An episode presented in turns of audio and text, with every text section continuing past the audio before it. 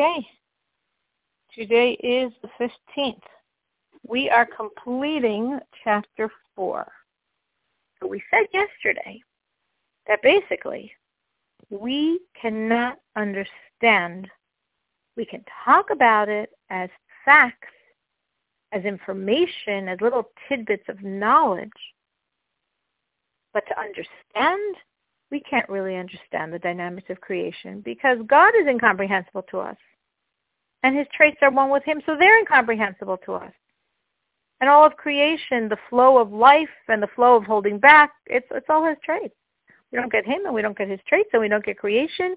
And we can't even get one item of creation truly, truly understanding it. We could talk about it.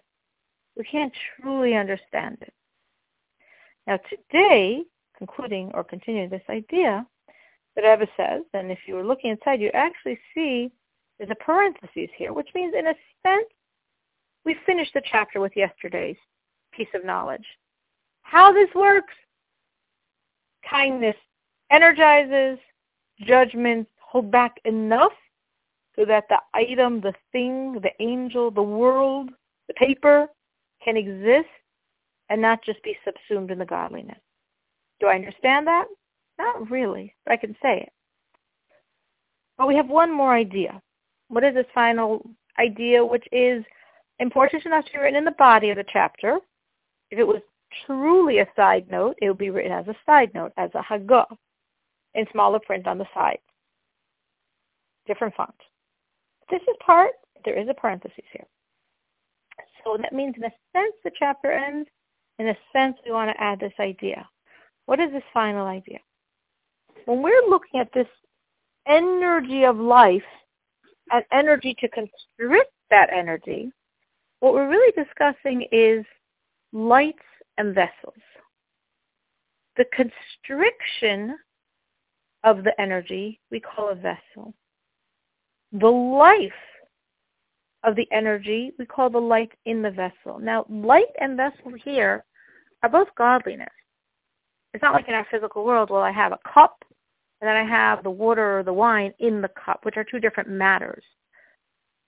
The light is godly energy, and the vessel is godly energy. What's the difference between the two? Why do I get to call one light and one vessel? Because the vessel is more constricted godliness than the light. And by virtue of it being more constricted, it's called a vessel.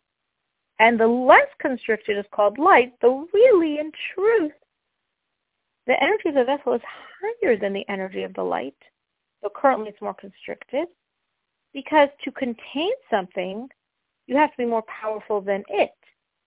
If you're weaker than it, how can you hold it? So the energy of God's judgments, what we call gevurah, actually, in a sense, comes from a higher source than the energy of God's kindness, what we call chesed. But both are rooted far, far higher than what we see, because we see these terms, kindness and judgment, emerging in the world of atziluth, the first of the four spiritual worlds. But the Rebbe says that actually they're enrooted in levels of what we call atik. Atik comes from the word atik, which means ancient, meaning really old, ancient energies.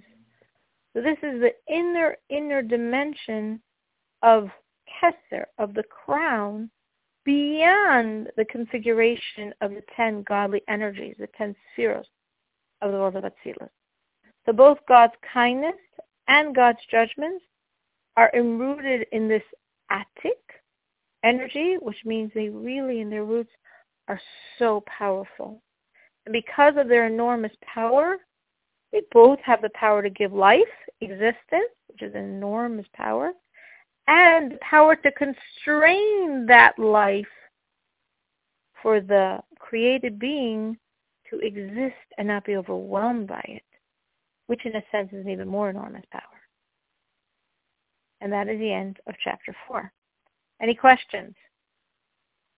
Okay.